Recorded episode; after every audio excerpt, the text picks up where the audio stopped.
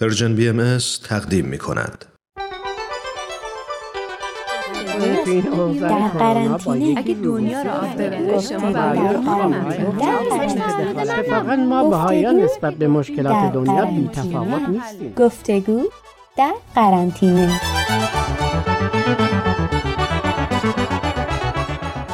بابا بزرگ. دیروز مهمونی آنلاین خوش گذشت؟ آره خیلی خوب بود. دوستای قدیمی رو که تو کشورهای دیگه بودن و سالها ندیده بودمشون دیدم.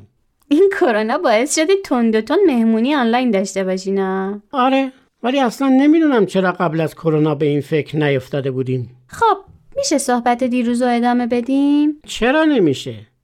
اگه یادم نرفته باشه صحبت از این بود که ما بهایت چرا عضویت تو هیچ حزبی را قبول نمی کنیم صحبت به اینجا رسید که هر حزبی تو این فکره که قدرت رو تو دست بگیره. منم گفتم که ما در فکر قدرت طلبی نیستیم.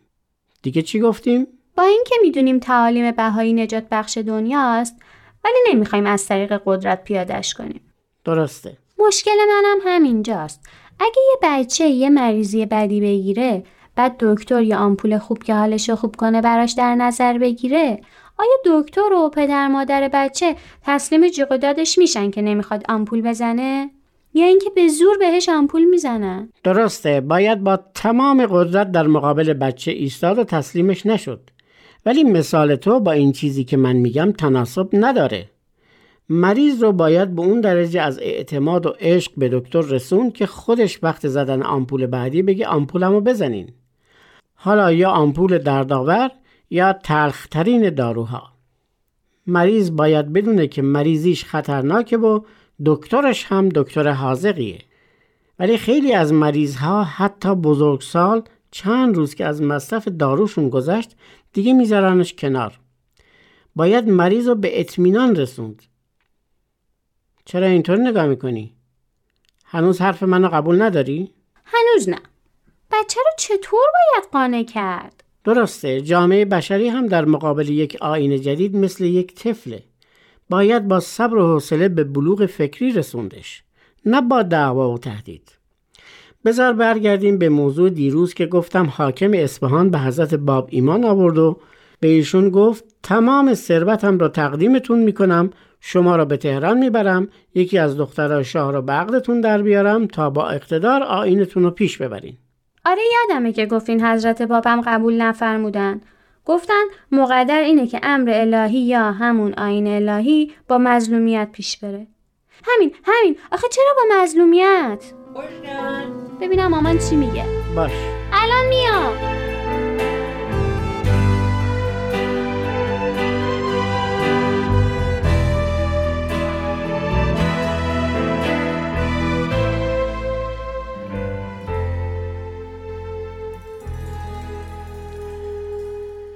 گفتی چرا مظلومیت؟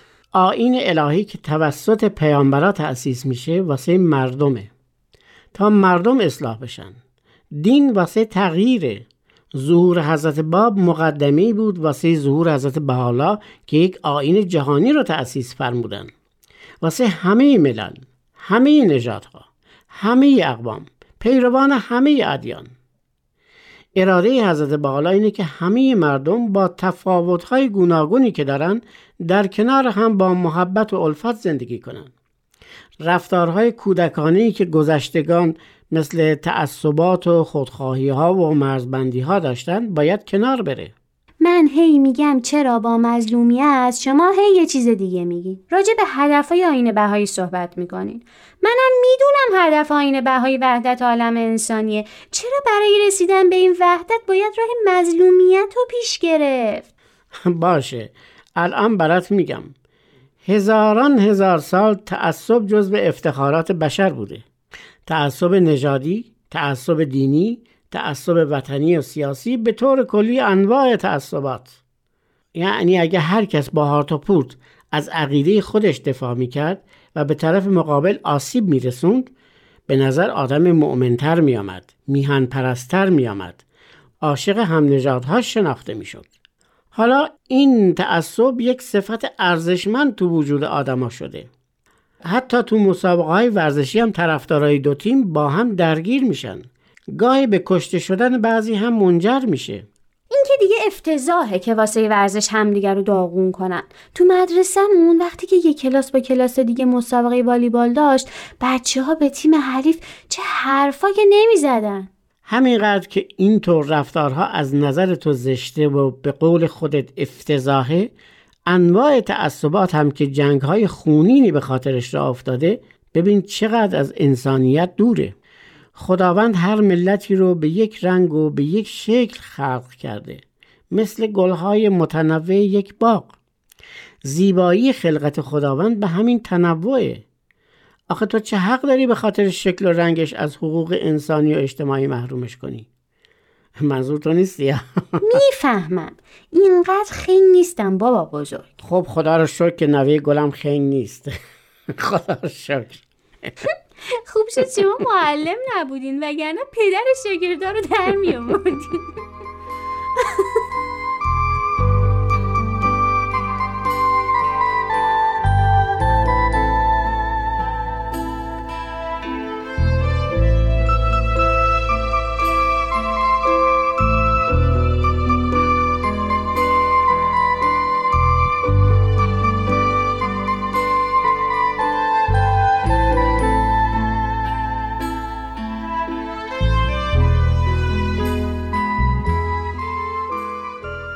می‌گفتین. علاوه بر اینکه تعصب در روح و قلب آدما ریشه عمیق داره جنگ هم همینطوره. یه موقع مادران رومیان قدیم از اینکه روی صورت پسرشون رد زخم شمشیر نباشه خجالت میکشیدن. وا. امروزه هم می‌بینی که کشورها به سلاحهای مرگبارشون افتخار می‌کنن. علاوه بر این اختلاف طبقاتی اونقدر شایعه که مردم فقیر فکر می‌کنن باید همینجوری زندگی کنن. ثروتمندا هم مواظبن که کسی ذهن و فکر مردم فقیر رو روشن نکنه.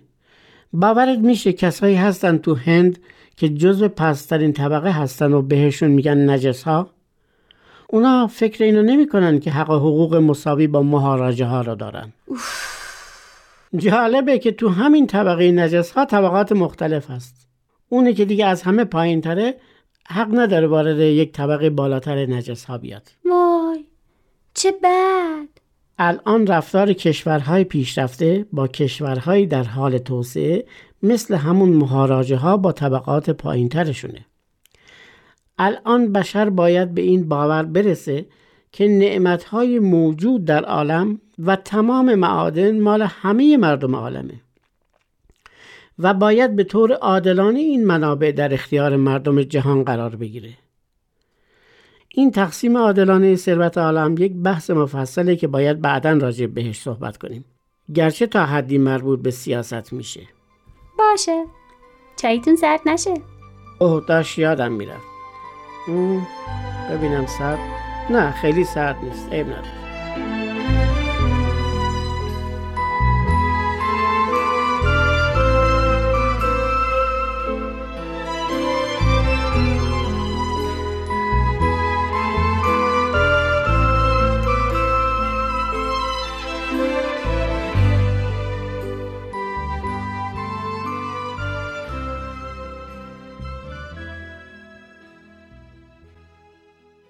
بله نوه گلم.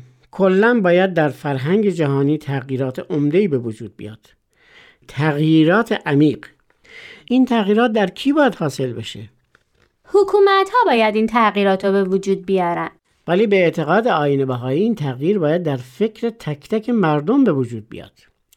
و اونقدر باید عمیق باشه که در اثر یک سلسله تبلیغات پوچ یا وعده های عجیب و غریب یا وسوسه های فریبنده تسلیم نشن.